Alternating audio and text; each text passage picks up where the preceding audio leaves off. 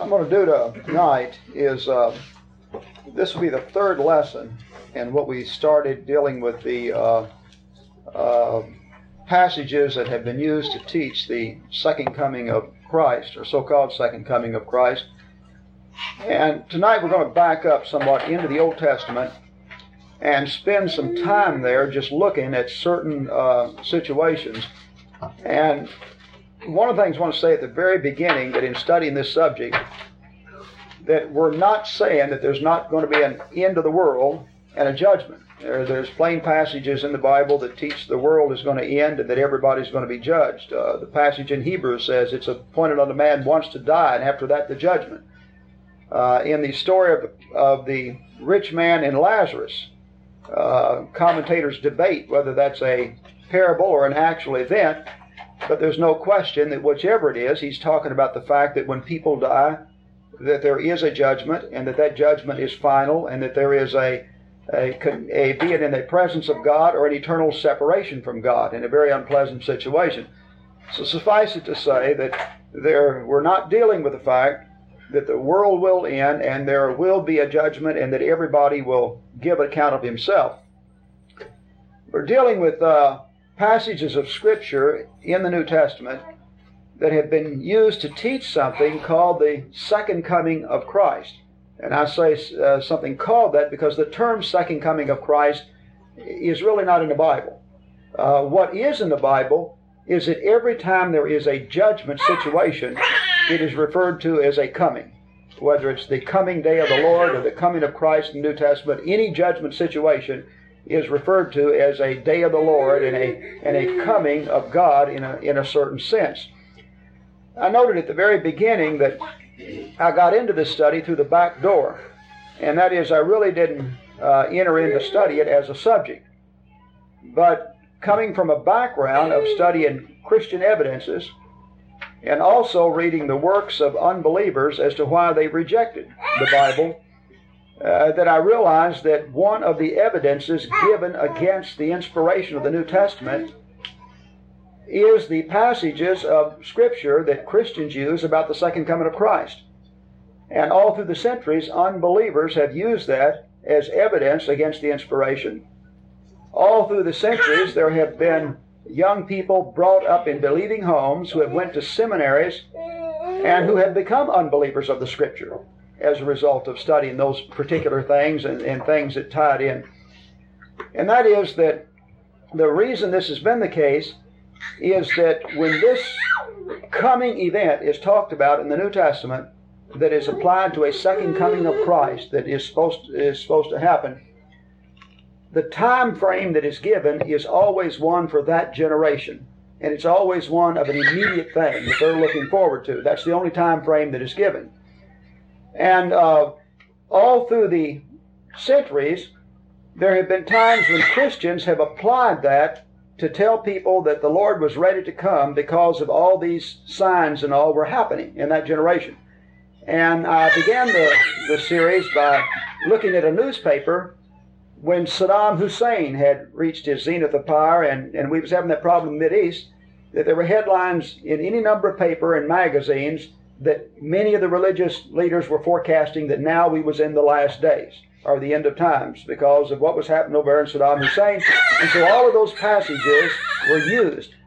Well, it didn't only happen with Saddam Hussein, it's happened any number of times through history. World War II, uh, the war, Jewish war in 67, uh, when Israel became a nation in 48, uh, World War I, and you can move on back through history that anytime there's been some big calamity, some uh, event where people were shaking swords at one another and things looked pretty bad, uh, Christian preachers have used that as the signs for the end of time, and they've got everybody all ready to go and ready for the time to end. If you'll remember, in recent years, uh, a book was published and became a bestseller saying that everything was supposed to end in 1984. And then he said he missed the date and it would be 1988.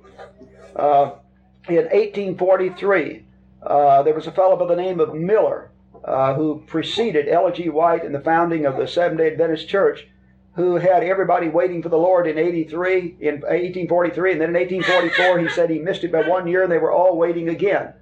Well, any number of times through the centuries, there have been Christians that have been worked up to a fever pitch, waiting for the Lord to return because of these same passages in the New Testament, always the same passages used over and over again. Uh, down the street, in this very community I live in, just a few weeks back, one of the churches, a big sign up, the Lord is coming soon, you need to repent. Uh, over and over through the years, I've heard people motivated to repent on this concept that the Lord is coming soon, that the signs are right. And so, what is used to motivate them to repent is that the world's about to end.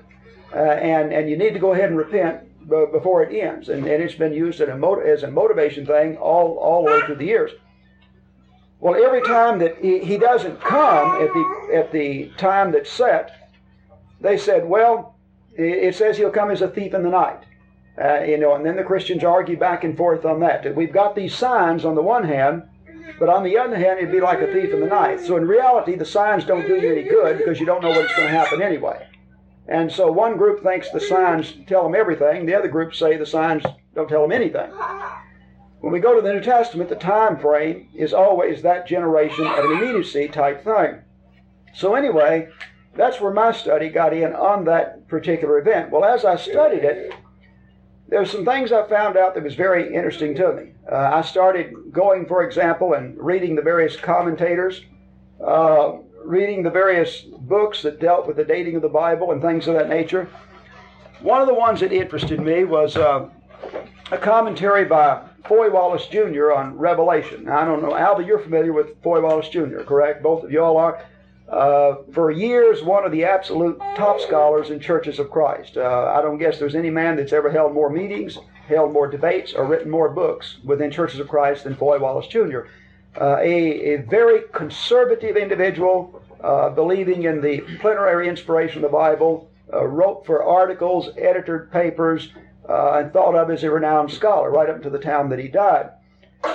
Well, Wallace debated denominational preachers uh, on the subject of premillennialism, which is the belief that Christ, when he comes back, will set up a reign here on this earth for a thousand years. And of course, Wallace did not believe that, but he did believe in the in the coming of Christ, and and and he recognized that they spent a lot of their time in Revelation. So anyway, this set in motion a lot of study for him and research in the area of Revelation, and I'm reading now from Wallace himself. Like other students, the author has in the past attempted to tread the tangled maze of future prophecy theory of Revelation from AD 96 through the Dark Ages to the end of time. And like all others who did so, he bogged down in the meshes of the wilderness. Such an effort is as traditional as the Catholic calendar of popes, from the Apostle Peter to Pope Paul VI in 1963. It is as erroneous as the Baptist claim to the chain of succession back to John on the banks of the Jordan. The links simply fall out. Historians use the word anachronism, meaning an error in the order of time, taking an event out of the period to which it belongs and assigning it to a wrong period of time. The multiple theories asserting that Revelation is a book of future prophecy are simply out of time. The internal arguments, the contents of the book itself, are preponderantly negative to the future fulfillment theories, as many of the best scholars have already admitted. After many years of intensive study, it is a calculated conclusion of the author that the symbols of Revelation were fulfilled in the experiences of the early church, that it bears a pre destruction of Jerusalem date, and that it is prophetic only in the sense of an apolop- apocalyptic, I even lost the pronunciation of the word. Pronounce that. All right, I don't know why that lost me. Apocalyptic. Apocalyptic, okay. The use of symbols. Description of the struggle of the early church with the Jewish and Roman persecutors and the spectacular and phenomenal victory over pagan and persecuting powers. He then goes ahead to state that he believes that, that it applied to the destruction of Jerusalem, the downfall of the Jewish nation, and also dealt with Nero and the pagan powers at, at that particular time. One other, by the way, I didn't, just for time, I'm reading two on there. It's Foy Wallace Jr. This here is one of an eight volume set on the history of the Christian church by Philip Schaff. Uh, the Philip Schaff is like the his history of the Christian church is like the Encyclopedia Britannica uh, to religious students. In other words, the other one-volume histories of the Christian church repeatedly quote from this this here. It's considered the most extensive work uh, and the most renowned and the most respected in that in that realm. This is his second edition, and here's a comment that Schaff made. On two points, I have changed my opinion since the last edition. The second Roman captivity of Paul, which I am now disclosed to admit in the interest of the pastoral epistles. The second point I have changed my opinion on is the date of the apocalypse. That's Revelation, which I now assign with the majority of modern critics to the year 68 or 69 instead of 95 as before. Notice he said that that the majority, if this is at the time he wrote, it would be even greater now, that the majority of critics place Revelation before 70 AD. The theologians may preach it otherwise. You may pick up a Bible and see 95 or 96 in it. But when it comes to the majority of the textual critics themselves, the vast majority, they place it before 70 AD and the destruction of Jerusalem. One other book I'll allude to, uh, A.T. Robinson a scholar from uh, within the Church of England, and again, world renowned for his scholarship on the documents of the New Testament, and recognized scholar as a scholar by people in all various religious groups. Published a book that came out within the past few years called Redating the New Testament. In his book, he places every book in the New Testament before the destruction of Jerusalem in 70 AD, including Revelation. All right, these books that have changed, like you might say in your mind, what caused Philip Schaff to change his opinion, this great historian? What caused Robinson to change his opinion? What caused Foy Wallace to change his opinion? And what caused a host of other top scholars from all religious groups to place all of the New Testament before that? And what you'll go back to each time, and I've got the books, and again, it's just too many to bring up and try to go through each one. It's the archaeological discoveries, especially the Dead Sea Scrolls in 1947. An examination of the Dead Sea Scrolls and many of the, of the later archaeological discoveries have changed the dating of a number of the books in the Bible. Uh, for years, books in the Old Testament that were classified in the myth category or characters such as the uh, the Jebusites, the Hittites, uh, and the other in, other groups of people that you read back over in the Old Testament. Scholars put them in the myth category. They said we have no verification for them. Uh, there was a time when uh, people said Moses couldn't have written Moses because that writing wasn't even invented until 1,000 years before Christ.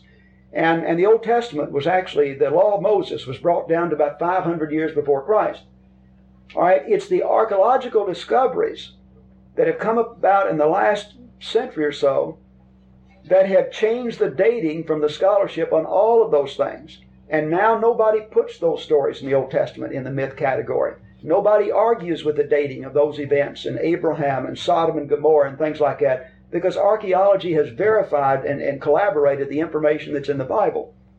In the same way, scholars had always recognized that the internal evidence for, revel- for Revelation was a pre destruction of Jerusalem time. They've always recognized. Go back and read even Adam Clarke, a conservative Methodist scholar, and I guess every Church of Christ preacher in the country has a set of commentaries by Adam Clarke, like I do. He, he uh, even recognized and is bothered in his commentary by the fact that the internal evidence favors destruction of Jerusalem. But yet, he had the date to deal with of 95 to 96 AD. The reason that the internal favored it is because Revelation was obviously written at a time when the Jews were a persecuting force against the Christians, when they were still a viable force, when the temple was still still standing, and that's obvious through the, book itself that it's that in, in many ways, and so scholars have always recognized it, and they had problems with it. The dating of 96 came about because of a an early church father in the second century of a comment that he made that in turn was quoted by somebody else, Irenaeus. And so Polycarp is quoted by Irenaeus, and the quotation is, is such a nature that it could actually be interpreted in a couple of different ways. And based on that statement, Revelation and the writings of John were dated after 70 AD. It wasn't just Revelation, it was all five of John's writings. And John, of course, lived, did live to be an old man, and we've got him alive somewhere in the 90s. But the argument for the dating of the material hinged around the language. And they said that this particular language that you find in John's writing and in Revelation, we don't find until the second century. And therefore, it, it simply had to be written at the very latter part at, at best. Well, with the Dead Sea Scrolls, we find that all of the language, all of the symbolic figures, all of that apocalyptic material actually goes back to the time of the Dead Sea Scrolls, two centuries before Christ and that it was in viable use, and all of that language that's used was used then. And so then they began to look at it and other information that came forward, and the end result was that not only Revelation, but the Gospels got placed before 70 AD, and that is where the majority of critics put it at the present time. Now, the biggest thing in, in trying to move it forward is that you've had centuries of Christian preachers taking the book of Revelation and dragging it through the future, applying it to the popes in Rome, applying it to futuristic events, and then eventually culminating in a, com- in a coming of Christ at the end of time. Well, see, if, if Revelation was indeed written before 70 AD, all of that goes out. It's all down the tubes. Because it's obvious that, that you, like I said, the internal evidence is always favored. The fact that, it, that the Jews are a viable force Revelation makes it clear that there is a persecuting force against the Christians that is going to be dealt with and judgment will come on them. And that there is a pagan persecuting force involved and judgment will be rendered there. And then that Christianity will fill the earth, that the kingdom of God will spread. Well, see, it's a historical fact that the church was, a, was an insignificant little sect from the standpoint of the world and was persecuted by the Jews and the majority of the Jews never did become Christians. And they were doing everything they could to hinder the gospel. But then, after that big war between Israel and Rome, and the judgment on Israel and Jerusalem and on the temple, Christianity then burst out of the carcass of, of, of Judaism and filled the earth and went into all the Gentile world and, the, and they set themselves apart as the people of God. That the, the prophecies of their apostles and the Lord had been fulfilled, the Jews were exposed as a people that had crucified their Messiah. And so that event took, took place there. So you began, you read, when you pick up a Bible and you see the introduction to the, the various books, almost invariably 95 or 96 will be in Revelation. The reason most people don't challenge it is because you have a tendency to challenge things that are being debated around you. If everybody seems to accept it, there's no tendency to challenge it. And so if every Bible you pick up has 95 or 96 there, you just think of it as a set fact. If you would challenge it and read the scholarship involved, you would find that the majority of the scholarship and the majority of all the, the critics that deal with the manuscripts and all place it before 70 AD. And it hangs there simply because it's been there for years, going back before 1947 and the Dead Sea Scrolls. And and we have a lot of Christian ministers that through the years that have made a lot of mileage on Revelation. Uh, I've gone through it and I've beat the Catholic popes over the head as far as the beast is concerned and everything like that and drug it all through the centuries, just like Wallace mentioned that he did. And all what happened there with all those commentaries, most of these commentaries in the Protestant camp is written by a group of people coming out of Catholicism. And the Pope was a bad guy on the scene. And so that when they went to Revelation, it was just so easy to label the Pope as the beast and to drag that thing on through the centuries and then have this final coming of the Lord. In fact, the Seventh day Adventists to this day are looking for the, the Lord to come back and to pass judgment on this big monster, the Catholic Church, and redeem his true people, which of course for them will be the people that's uh, keeping the seventh keeping the seventh day Sabbath. All right. Suffice it to say that all I'm saying with all of that is that I came in the back door in studying that. I didn't set out to discredit any so called second coming of Christ, never even thought about it. And that is where the study came from, and I was just simply surprised at, at what I found out. Now, another thing I found in studying this is that most people, most Christians, I should say, are not well studied in the Old Testament. They read the New, they read individual books in the Old Testament, like Psalms, they read Genesis. Most are not well studied, at all, studied at all when it comes to the prophets of the Old Testament. Okay, that and, and so far as the language and things of that nature that's used. And the end result is when they come to the New Testament, there is a tendency to read it without that background. All right, the Bible of the early church was not the New Testament. There was no New Testament in the first century. The Bible of the early church was the Greek Septuagint, the Old Testament scriptures. And these letters, we were a number of years into the church before we even began to get these letters. For example, the, the earliest date that I know that's placed on any letter is about 49 AD, or about 16 or so years after the beginning of the church on Pentecost. And that's, that's, that's the earliest one, right in that category. We come all the way to the end of the first century, and you will not, among all of the early writings, you will not find a single group of Christians that have the entire New Testament. They just don't have it.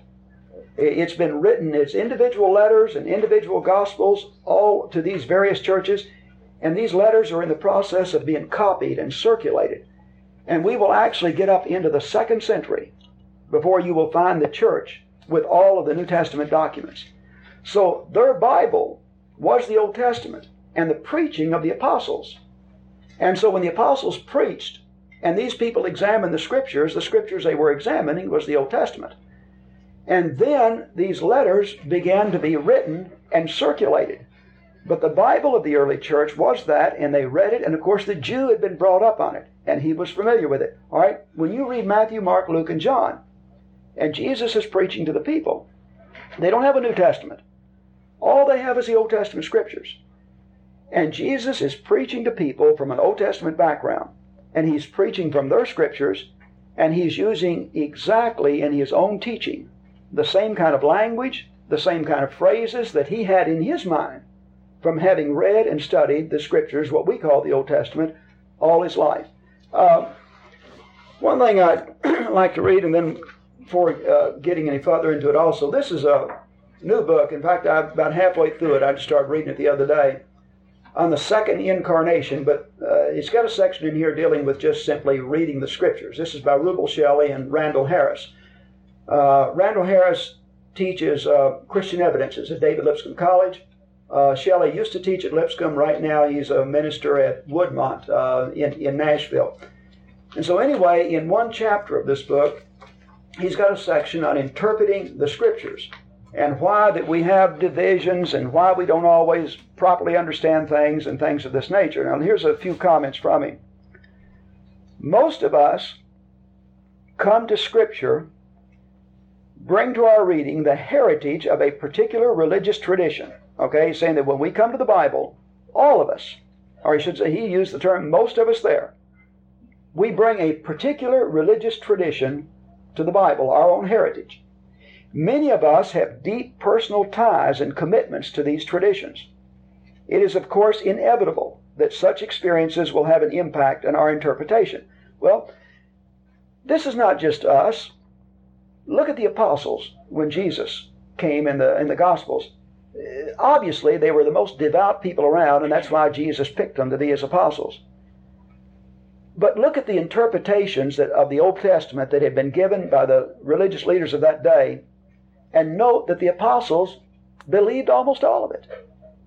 And, and the biggest problem that Jesus had in his ministry was trying to counteract the interpretations of the Old Testament by the Pharisees and the Sadducees and the Herodians and the Zealots and the Essenes and the other religious people of that day. For example, they all believed, without exception, that the kingdom of God that was coming was going to be a physical kingdom where the Messiah would come and he would live in Jerusalem and he would live forever.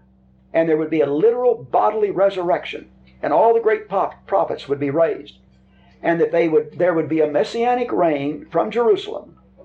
And it, the rest of the world would be blessed because Israel would reign over the whole world through their Messiah the son of David.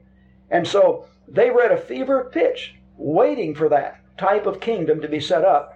in reality, Jesus had to fight them constantly and make such statements like, The kingdom will not come with observation, so that you can say, Lo, here it is, or Lo, there it is. The kingdom of God is within you. That he had to let them know that the kingdom is not going to be a physical entity. Another time he said to them, speaking to the Samaritan lady, he says, The time is coming when neither in Samaria or in Jerusalem will you worship God that it, it really won't matter where you're at when you're worshiping God, that the true worshipers of God worshiped in spirit and truth.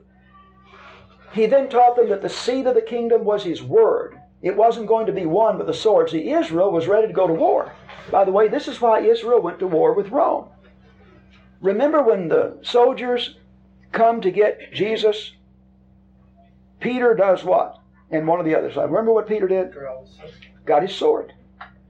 And he was ready to go to war, right? Got his sword, he's ready to fight. Lord, we'll never let this happen to you. While the Messiah is supposed to live forever. John 12, 34. Peter denied the Lord not because he was an unbeliever. He was thrown into a state of confusion. That Jesus rebuked him, healed the person that Peter tried to kill, and then allowed him to take him off meekly like a lamb to kill him. It blew Peter's mind. He didn't know what to do. And so he wound up denying him three times, the third time cursing. This is not Peter's Messiah. Some that would tell him to put down his sword, to allow himself to be crucified. Well, it was written in the law, cursed is anybody that hangs on a tree. So he, he allowed that to happen, and, and it took Peter all the way to the 10th chapter of Acts, eight years into the church, before he finally understands that the kingdom of God is for Jew and Gentile, and it's strictly a spiritual entity, and it's not going to be reigned in uh, from in, from Jerusalem.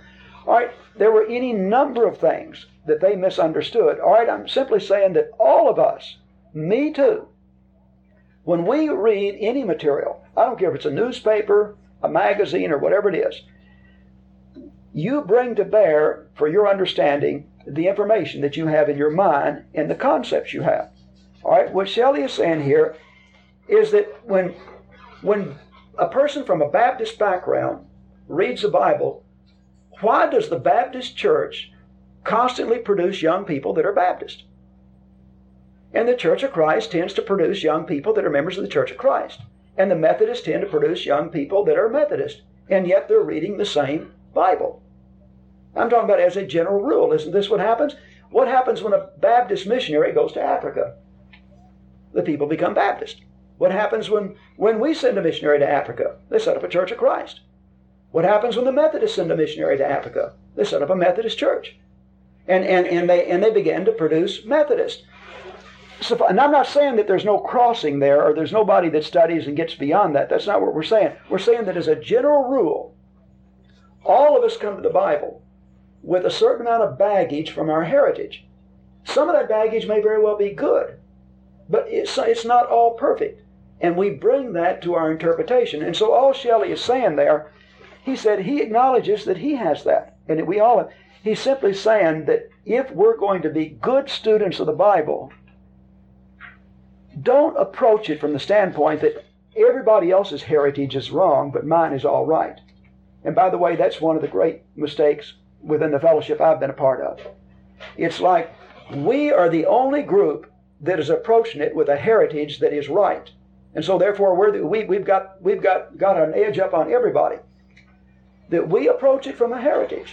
And that means that we come to it with a certain amount of bias like, like everybody else. So he says it simply will make you a better student.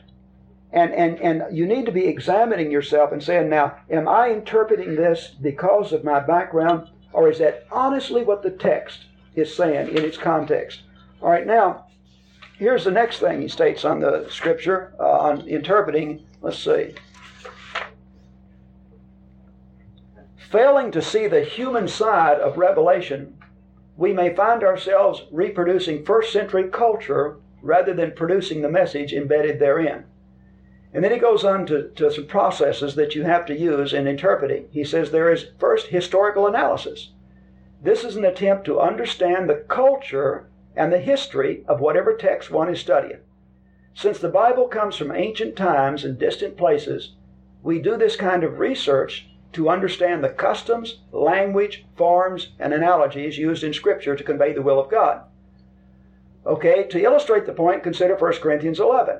And he goes ahead and points out how you read that a woman is to be covered with a veil, etc. And he says you cannot fully understand what's going on there unless you go back and study the culture and realize the uh, what a veil was for in that particular time and how it was used. Okay, he says the second step in interpreting is literary analysis. We frequently hear people complain, I was quoted out of context. Well, has any of you ever made that complaint before? Have you ever thought that somebody took something you said out of context and made you say something that you really didn't say? We've all had that experience, haven't? There's not a one of us that haven't had the experience of where it actually aggravates you. At least it does me when when when somebody said you said such and such, and I'm thinking, yes, you know, I use those words, but man, I didn't mean that. The context I used them in was was completely different than what they're giving it credit to. Well, he says that we frequently hear this. The biblical writers could surely make that complaint. Literary analysis is the attempt to place a verse of the Bible in its proper context by looking at the nature and flow of the larger piece of literature in which it is found. We can correctly understand passages of Scripture only as parts of their larger context. Okay? Notice what he says there? There is a tendency. Again, I don't know about your background. I don't know how many times coming up in the church that I sit in a class and, and, and, and we're studying, say, uh, Hebrews chapter 8. Okay. Sister so and so, would you read two verses? Brother so and so, you read two. Brother so and so, you read two. And everybody reads their verse. Sister so and so, what does that say to you? And brother, and everybody gives their opinion on their particular verses that they read. Okay? And this was sometimes I've seen in classes where we go through the Bible that way. Read a few verses, give their opinion on the particular verses.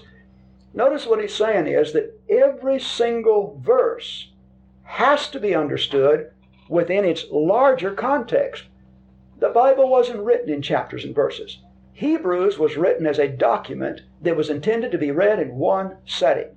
It was never intended for somebody to read one chapter today and one chapter next week or something like that.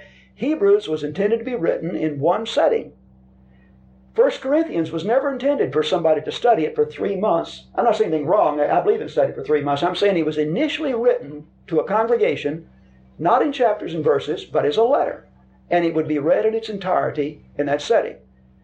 First Peter, Second Peter, First Thessalonians, Second Thessalonians, and Revelations were all written as letters, not in chapters and verses, where somebody would read that entire letter in one setting, and by the way, expect those people to understand what was read by hearing that letter. Okay, and I'm not saying you can do that today, we'll get, get into that, but I'm saying they did. They read it and they understood it in one setting. Okay, so he says that you don't grab a verse of Scripture and try to work out the meaning from that individual verse, but rather you look at the entire book that it's in and then you look at the entire section that's being dealt with, and then you understand it from that realm. Okay, now here's the next statement. Uh, for he's talking about the next step is considering the diverse literature within the Bible. He says most people are aware that the largest number of New Testament books are letters. Okay, we all realize that. Most of what we call books are in reality letters. Okay, it says as a distinctive literary type, letters are occasional documents. They speak to specific problems of specific people in specific places. We cannot read them as if they were sent directly to us. Otherwise, we may apply the instruction to a situation the author was not even talking about. We thereby harm both the original text and our present situation. Consider the interpretation of poetry we know that poetry often speaks in figurative language and thus cannot be read in the same way as an essay. Or what about the fascinating symbols of the book of Revelation? We strongly protest a kind of proof texting that pulls verses out of the Bible without proper consideration of its context and genre. Okay, what he's saying there about different letters and uh, different books, each of the various letters or material that we have in the New Testament was written for a reason. When Paul wrote a letter, Paul was not sitting down there thinking of Christians 1,000 years from now or 2,000 years from now, and I'm going to write some theology that they can take my letter, put it together with James' letter and Peter's letter, and, and they can understand what I'm saying. Paul wrote the letter to Corinth, or he wrote it to Timothy, or he wrote it to Titus, or he wrote it to the Thessalonians. And he was writing a specific letter to those people dealing with their situation. And he was specifically addressing things that they were involved in at that point in time. Just like when you and I write letters, we know the difference between a book and a letter. If I write you a letter, it's going to be with dealing with situations that we're involved in at this time. On the other hand, I might write a book as a treatise on some particular subject. We find all kinds of writing in the Bible. We find songs with all kinds of poetry. We find literally multitudes of figurative type language. We find books that are written, and we find individuals writing letters. All right? When we read a book like, for example, Isaiah in the Old Testament, or Daniel in the Old Testament, or Ezekiel in the Old Testament, or Jeremiah in the Old Testament, I can remember when I first started to study those books in, in years back, I'd sit out and I'd read Jeremiah, and I thought of it like a book that Jeremiah wrote. It's not. And Isaiah didn't just sit down and write the book of Isaiah. What you have in Jeremiah is a collection of sermons that Jeremiah preached beginning at about 527 and coming on down to about 5 or, or I should say 627 and coming on down to about 586 A, or BC. So this is a group of sermons that Jeremiah has preached that has been collected together. In fact, a lot of Jeremiah's material he tells you himself. He dictated it to Baruch, and Baruch wrote it down. In Isaiah, the same way. Isaiah preached from 740 to 690 BC, 50 years. He didn't sit down and write Isaiah in a few days or a few weeks. Isaiah is sermons that was preached over a period of 50 years. And the same with the other prophetic books. They were sermons that were preached during the lifetime of that prophet. And then what we have is a collection. So if you're going to understand Isaiah, you don't go to Isaiah and open it up and say, I'm going to read Isaiah and understand it. You can't do it. You notice in the introduction of Isaiah, and Isaiah said, I prophesied during the reign of Uzzah, Jotham, Jotham, Ahaz, and Hezekiah he tells you that he prophesied in the reigns of four kings. Okay? You go back over to the period of history where those in the, in the Old Testament where you have the history of those four kings. And you will see who Israel was fighting, when they was at war, who was king, what was the situation and everything. And you identify the period of time that Isaiah was preaching in. Then you come over to Isaiah and you begin to read the sermons that he preached when Hezekiah was king the sermons he preached when Uzzah, the sermon he preached when, when Jotham, and the sermons he preached when Ahaz. And then you take those sermons and you understand what he's talking about because you put it in its context. There is not a single soul alive that can pick up Isaiah in and of itself and read it and understand it. And I don't care if he's a genius because you don't have the information until you read that history. Not only that, Isaiah was a preacher of the law of Moses. And he is preaching every sermon with the assumption that his listeners are devout students of the law of Moses. And, and that's their constitution. That is the constitution of Israel. Just like we have a constitution, the law of Moses was their constitution. So, when a person comes to Isaiah, and I don't, and I don't know how many times I've heard somebody say, well, you know, I, I just can't understand Isaiah. Study the law of Moses. Study the period of history that it was written in. Then come to Isaiah and read these as individual sermons written during that period of history as a proclaimer of the law of Moses and as one who is also speaking of a Messiah to come. And then we begin to get a grip uh, on what Isaiah is saying. Now, I've said all that simply to say this studying the Bible requires work. It, it, it's not like I was told that you just pick it up and all you need is a Bible and, and you read through it. The Bible was completed almost 2,000 years ago. And it was written over a period of a couple of thousand years. And it was written in three different languages. And, and, and God was revealing Himself to men in their language at that period of time and in their culture. All right, the initial people could read it because they lived in that culture, they had that language, and, and they and the initial recipients of it could sit down and just simply read it initially and get it. But like any historical document, you and I now, we have to come back here and we have to look and say, hey, I need to know something about the language. I need to know something about the culture. I need to know something about the geography. And, and then after we learn something about the language and the culture and the geography, we put ourselves in the position of the initial recipients of this material. Okay? And so all of that is involved. So when you read, read the letters of the New Testament as a document that was intended for you to sit down and read it as a document. Not read a couple of chapters one night and a couple of chapters. Sit down and read that document as a letter. Put it in its historical setting. Ask yourself, who is writing this letter? What is his situation? Does he tell me? Who is it writing it to? What are the problems he's dealing with? And then look at it from that standpoint. Now, all I want to do tonight is go back in the Old Testament and look at language. And we're going to read around and look at language and make any comment you want to. And all we want to do is deal with a language that is used throughout the Bible and is consistent and comes all the way up into the New Testament. In the first place, if everybody has your Bible handy, turn to Isaiah, the, the 13th chapter.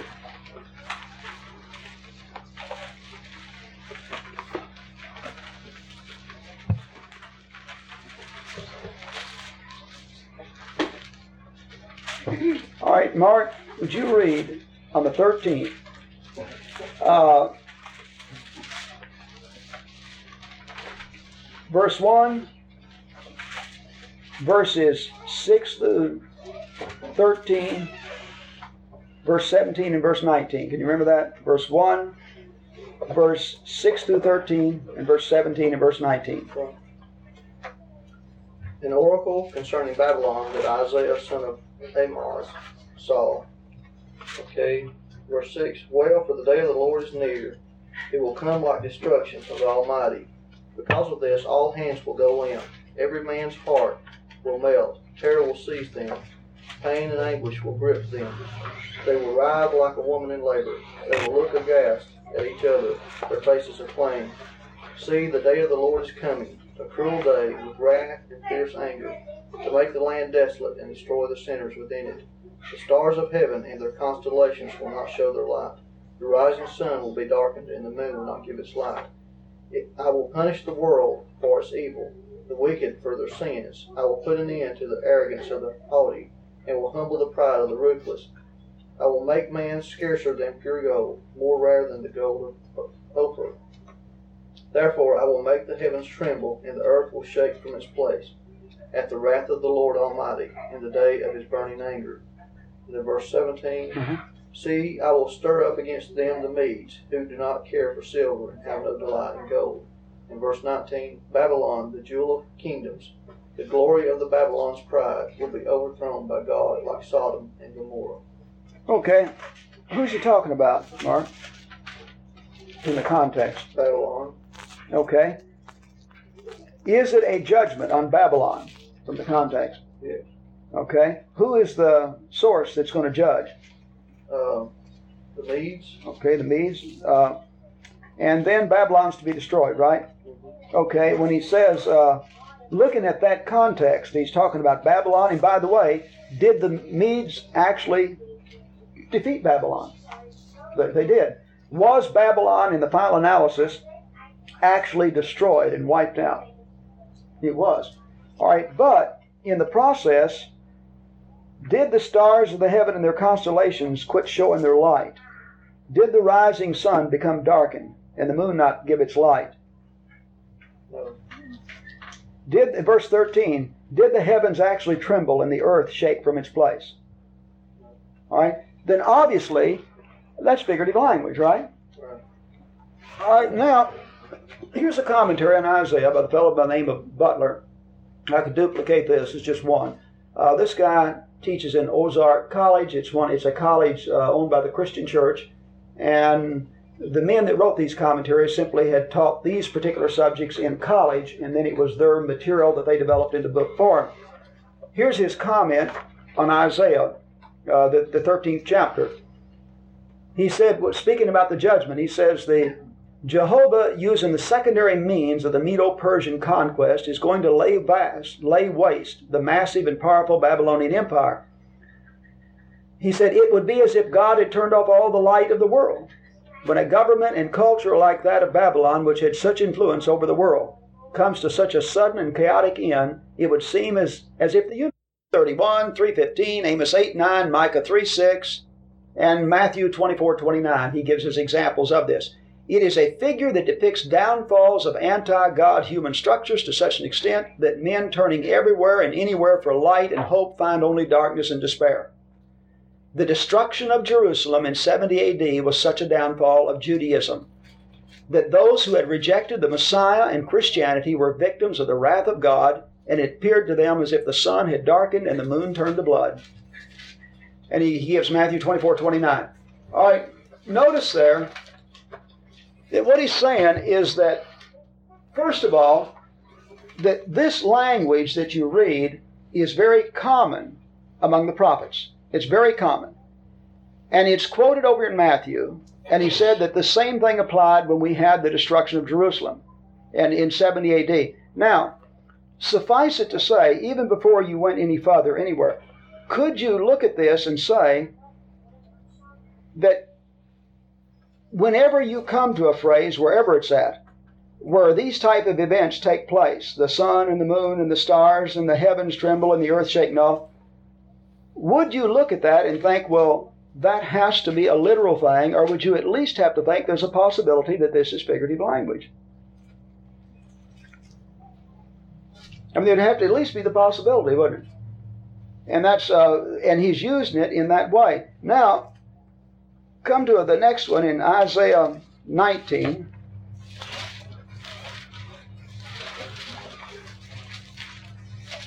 All right, uh, Mark, would you read that, please? Uh, Mark Moore, 19 and 1 and, yeah, verse 1 there.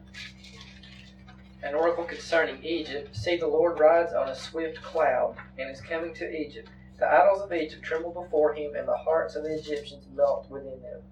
Okay. An oracle concerning, he's talking about Egypt, correct, Mark? Right. He says, The Lord rides on a swift cloud and is coming to Egypt.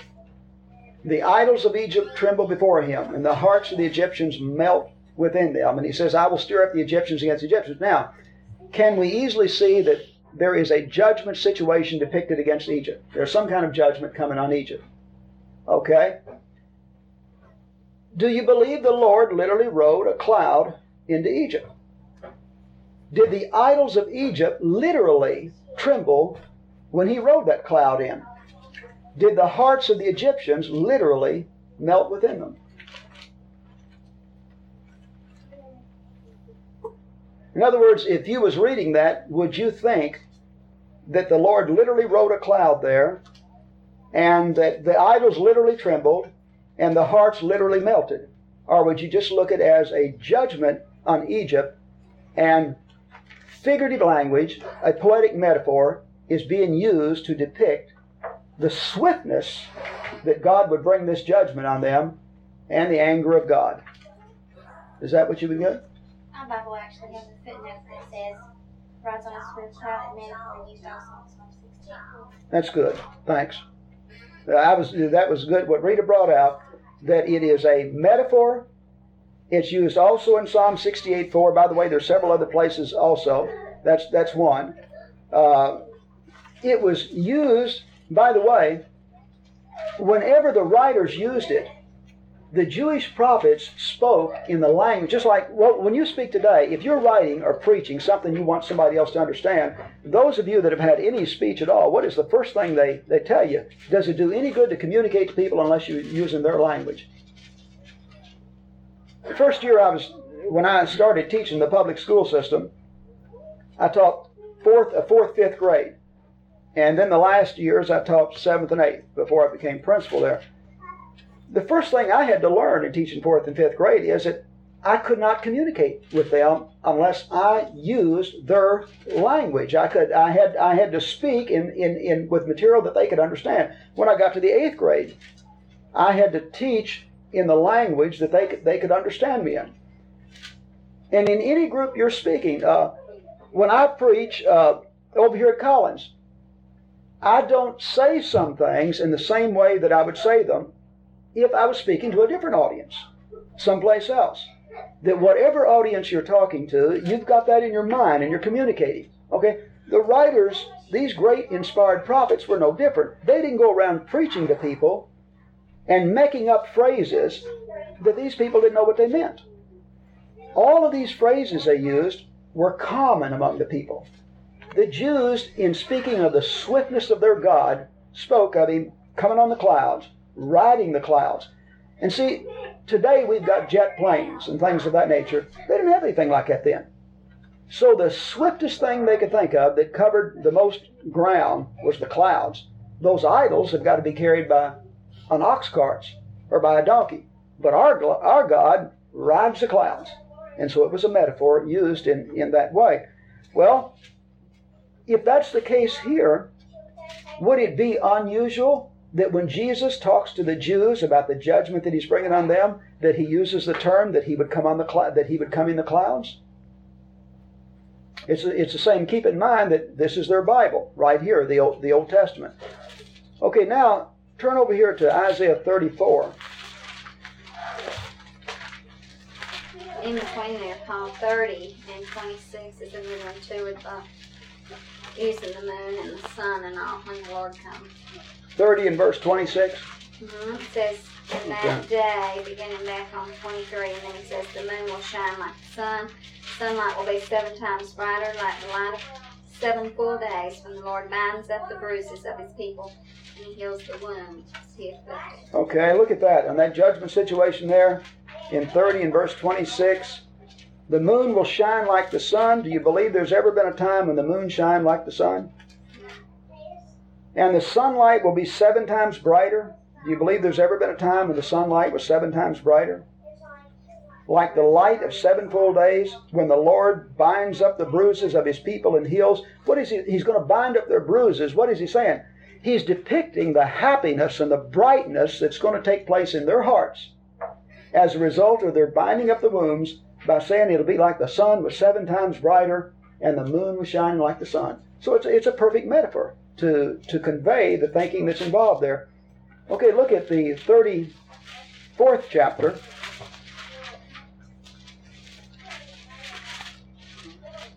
Let's see. 34, let's see, let's read through 1 through 5.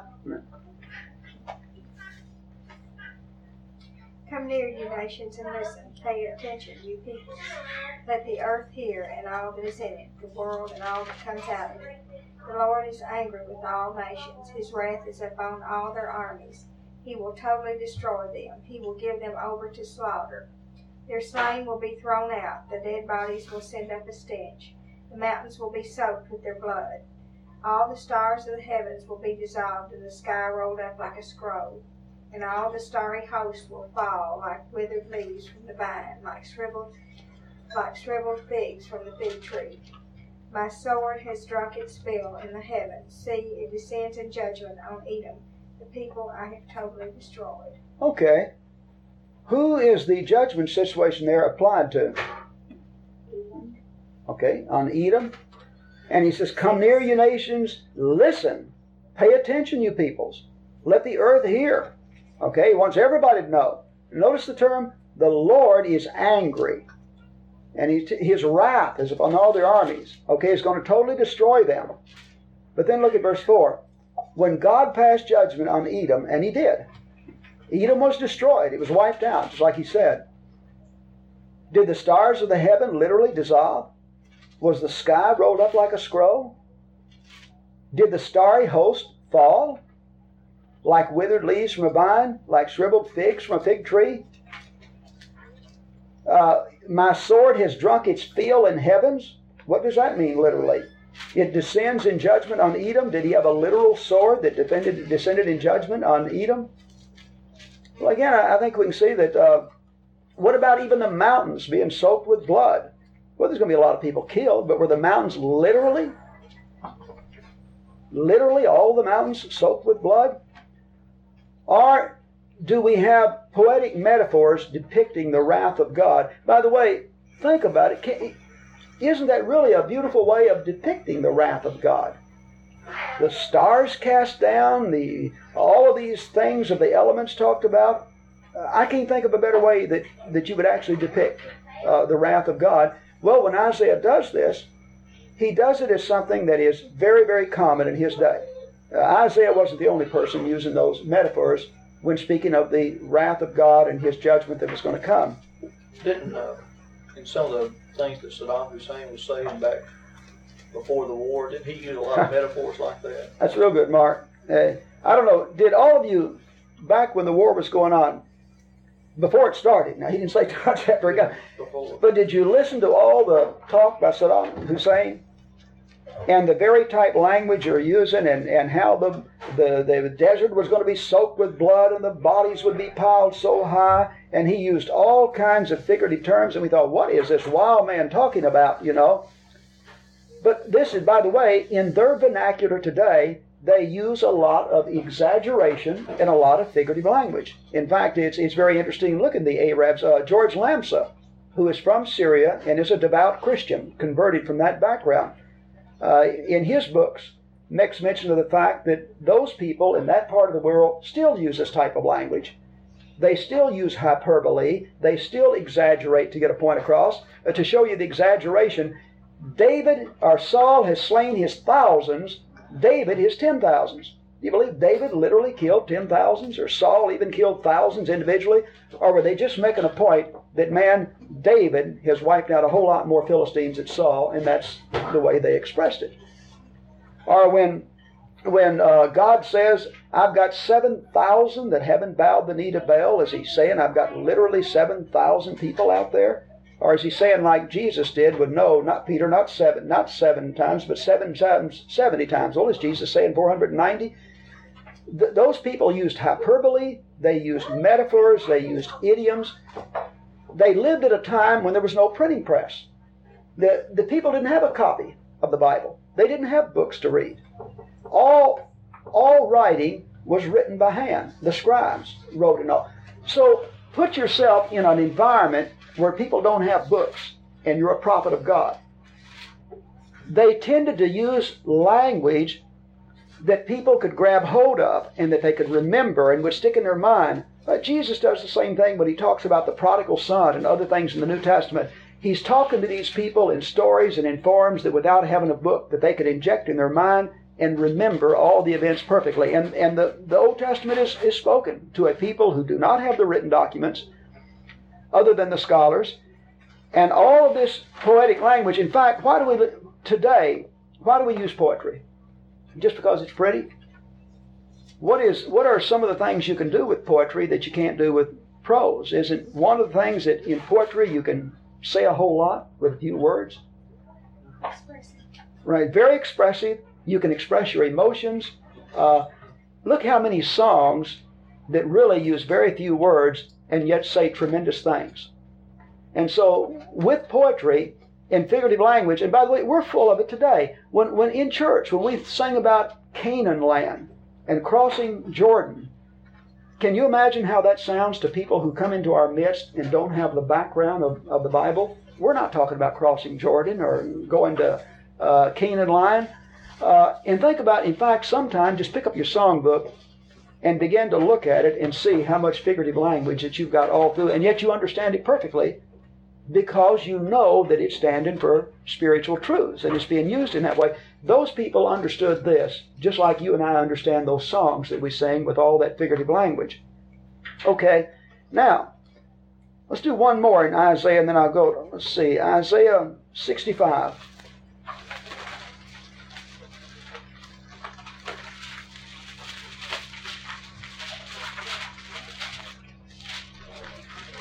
Okay, now we've had a judgment situation. And, and then after the judgment situation, there is going to be a a new order of things. I want you to note, note the language that is uh, used here. Uh, let's see, start that, read verse 17 through 25.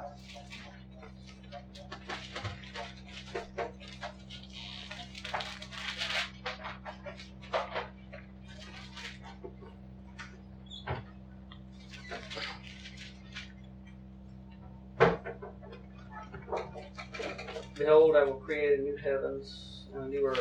The former things will not be remembered, nor will they come to mind. But be glad and rejoice forever what I will create. And I will create Jerusalem to be a delight and its people a joy. And I will rejoice over Israel and take delight in my people. The sound of weeping and of crying will be heard in it no more. How far do you want me to read? Uh, through verse 25. Never remember, never again will there be in it an infant who lives but a few days, or an old man who does not live out his years. He who dies at a hundred will be thought of a mere youth. He who fails to reach a hundred will be considered accursed. They will build houses and dwell in them, will plant vineyards and eat their fruit. No longer will they build houses, and others live in them, or plant, and others eat. For as the days of a tree, so will be the days of my people. My chosen ones will long enjoy the works of their hands. They will not toil in vain, will bear children doomed to misfortune. They will be a people blessed by the Lord, they and their descendants with them. Before they call, I will answer. While they are still speaking, I will hear. The wolf and the lamb will feed together. The lamb will eat straw like the ox. The dust will be the serpent's food. They will neither harm nor destroy on all my holy mountain, says the Lord. Okay, notice what happens there. There's been a judgment situation, okay? And then that Jerusalem is going to be reestablished. And look, it says, I will rejoice, verse 19, I will rejoice over Jerusalem, take delight in my people. And then he speaks of people living into an old, old years. In other words, the people will be blessed. In verse 21, they will build houses and dwell. They will plant vineyards and eat. And they'll no longer build houses and others live in them. See, that's what happened when the Israels were, Israelites were carried into captivity. They built houses. Their conquerors come in and took them and lived in those houses. So he, he says that, that there was a better time coming. But notice how he describes this. He talks about it in terms, I will create new heavens and a new earth. When the biblical writers use the term of creating new heavens and new earth, that again was language that was used in that time, and he's not talking about literal new heavens or a new earth. He's talking about a new order of things. And so when there had been a, a judgment situation, and the people had learned from their mistakes, and, and then that God was going to restore his people, and they were going to become prosperous again, and, and his law was going to be taught, he would use phrases like, I'll create new heavens and a new earth. And then notice in verse 25, he says, The wolf and the lamb will feed together, and the lion will eat straw like an ox. Well, he's not talking about a wolf and a lamb literally feeding together or a lion eating straw like an ox.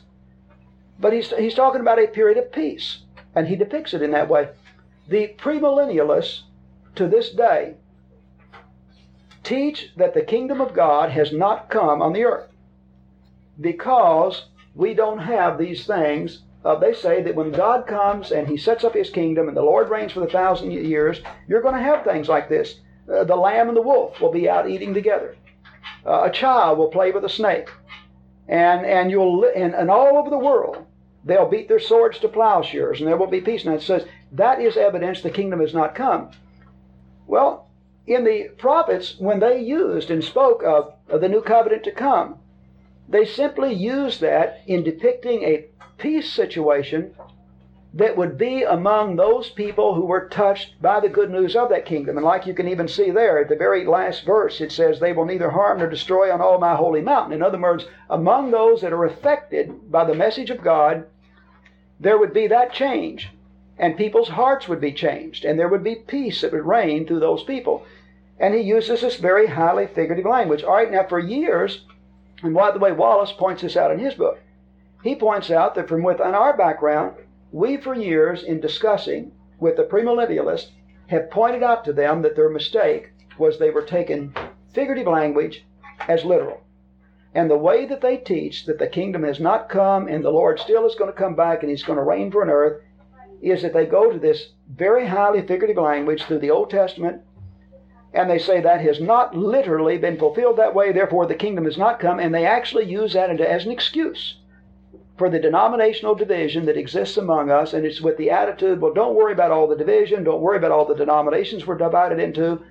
When the Lord comes back, He'll get it straight, and then we'll have peace, that we won't really have the kingdom. What we have done from our background, as we pointed out, no, the New Testament plainly states John the Baptist says that the kingdom of God is at hand. Haven't we used that passage? And we say, now, he said right then it was at hand. And then Jesus used the kingdom equal with the church. I will build my church and I will give unto you the keys to the kingdom of heaven. And then we go to passages to show that you have passed from light into darkness and been translated into his kingdom. And we say there's no contradiction there, that this is all figurative language talking about the impact on the people that responded to the gospel. Well, I agree with that. That's why I reject it premillennialism. I believe that they do take figurative language and use it in a literal way. But then we turn right around, take the same types of figurative language, and use it literal in still another way.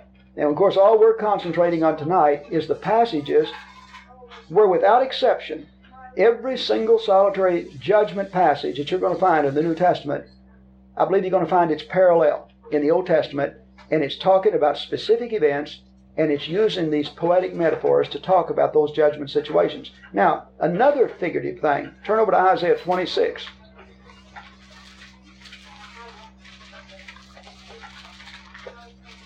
Oh, let's see. We don't have the time to read the whole thing, so I'll pick a.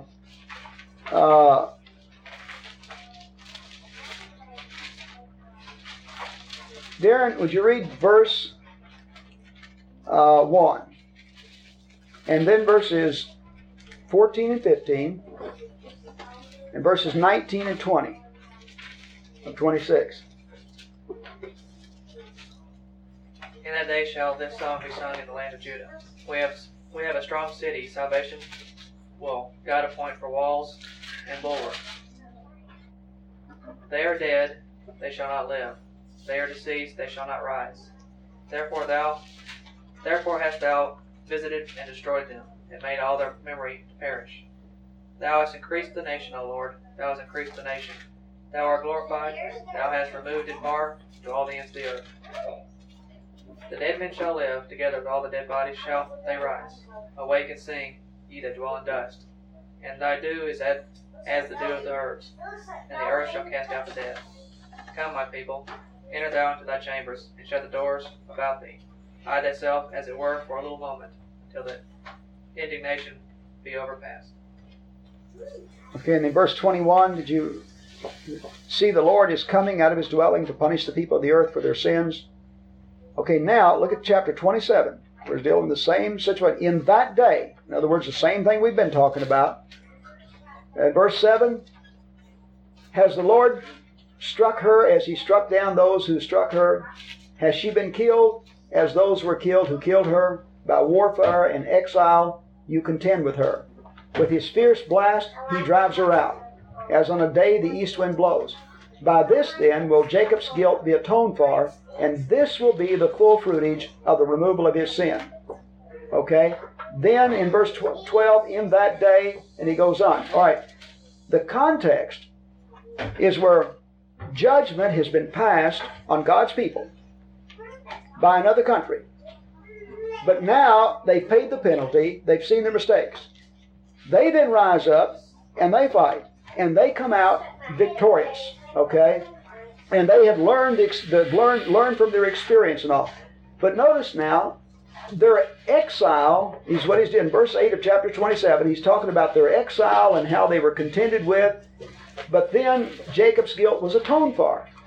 Okay, but then from within that context, you read, speaking of their enemies in verse 14, these are the enemies of Israel. They are dead and live no more. Those departed spirits do not rise. You punished them and brought them to ruin. You wiped out all memory of them, and you have enlarged the nation. In other words, the enemies have been defeated. They're not going to rise again. But look what he says of Israel. Verse 19 Your dead will live, their bodies will rise. You who dwell in the dust, wake up and shout for joy. Your dew is like the dew of the morning. The earth will give birth to her dead. Notice there, in depicting the rise of Israel and coming back out of their exile and all, he uses the picture of a resurrection from the dead. And of the enemies that were defeated, their dead did not rise. But of the Israelites, their dead would live, their bodies rise. You who dwell in the dust, wake up and shout for joy. You, the dew is like the dew of the morning. The earth will give birth to her dead. And then again, see, the Lord is coming out of his dwelling to punish the people for their sins, to punish the earth for their sins in verse 21. All right, now, this was so common. In fact, flip over to Ezekiel, the uh, 37th chapter. And here again, we have a situation where Israel has been defeated because of their sin. They're going into captivity. But then God will deal with their captors. And Israel will come up out of their captivity, and the captors will be defeated. And notice how he depicts this. Uh, let's see. Uh, uh, verse 1 The hand of the Lord was upon me. He brought me out. The Lord set me in the middle of a valley. It was full of bones. He led me back among them. Okay, he asked me, Son of man, can these bones live? Okay, begin there in verse uh, 4. Uh, David, do you want to read that verse 4 through about verse uh, 12? Uh, chapter 37 about, of Ezekiel. 4 through 12. Hmm? Okay, and remember the time frame. Ezekiel was carried into Babylonian captivity in about 597, 598 BC. Daniel had been carried in captivity in 605.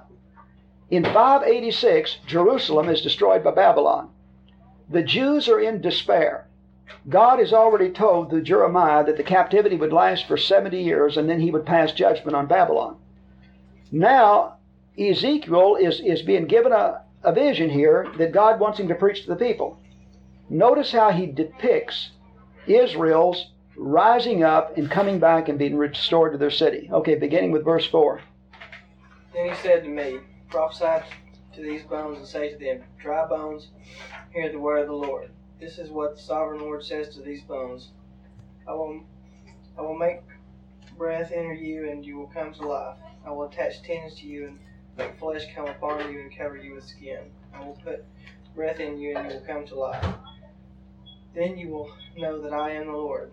So I prophesied as I was commanded, and as I was prophesying, there was a noise, a rattling sound, and bones came together, bone to bone.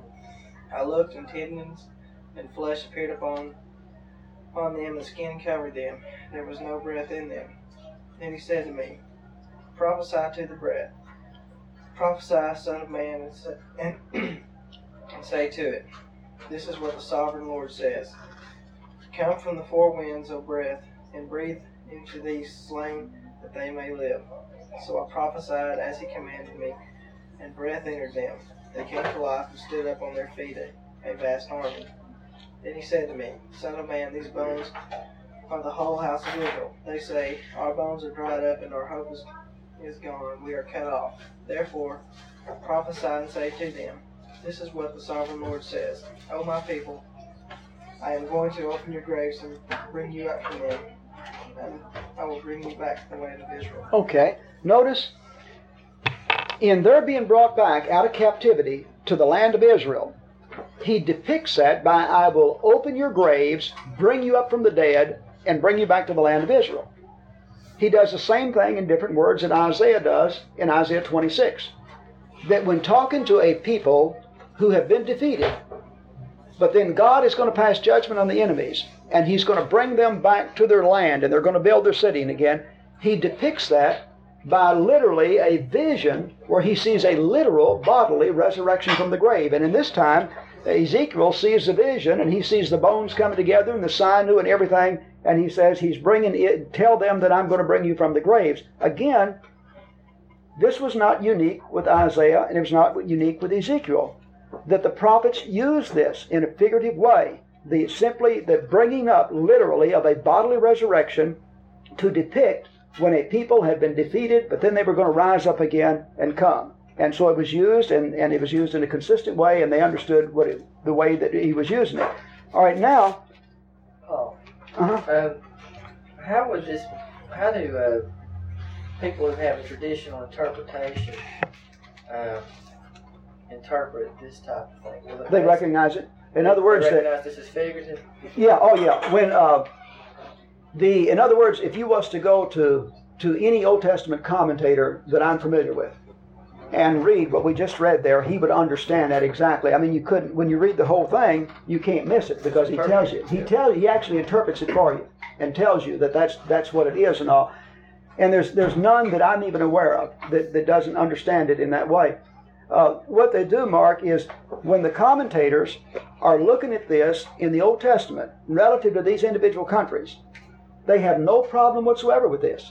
They understand that the resurrection is used that way. They understand all of that figurative language and they see it and things like in its context. It's when they come over to the New Testament and it begins to be used, then all of a sudden it becomes literal. And the exact same phrases that are that they readily admit are figurative over there become literal over here. But when these letters are written in the New Testament and when Jesus speaks, their Bible is the Old Testament scripture. Their culture, their language is, is, is, the, is the Old Testament. Nobody in the first century ever even had a New Testament where they could sit down and, and look at all the individual things or, and or divided up in verses and chapters and things like that. They received these letters, and just like Shelley points out, letters are documents written to people dealing with things that are a problem to them right then. In other words, most of the letters, by the way, of the New Testament were written simply because the writer couldn't get to them. Remember when Paul writes Romans, he said, I was hindered in coming to you, and so the end result is this, is this letter. Uh, John says, I would rather come to you, but and I will come to you, but right now, I'll write this quickly, you know, with uh, pen and paper. Paul writes to the Philippians when he's in jail. Okay, most of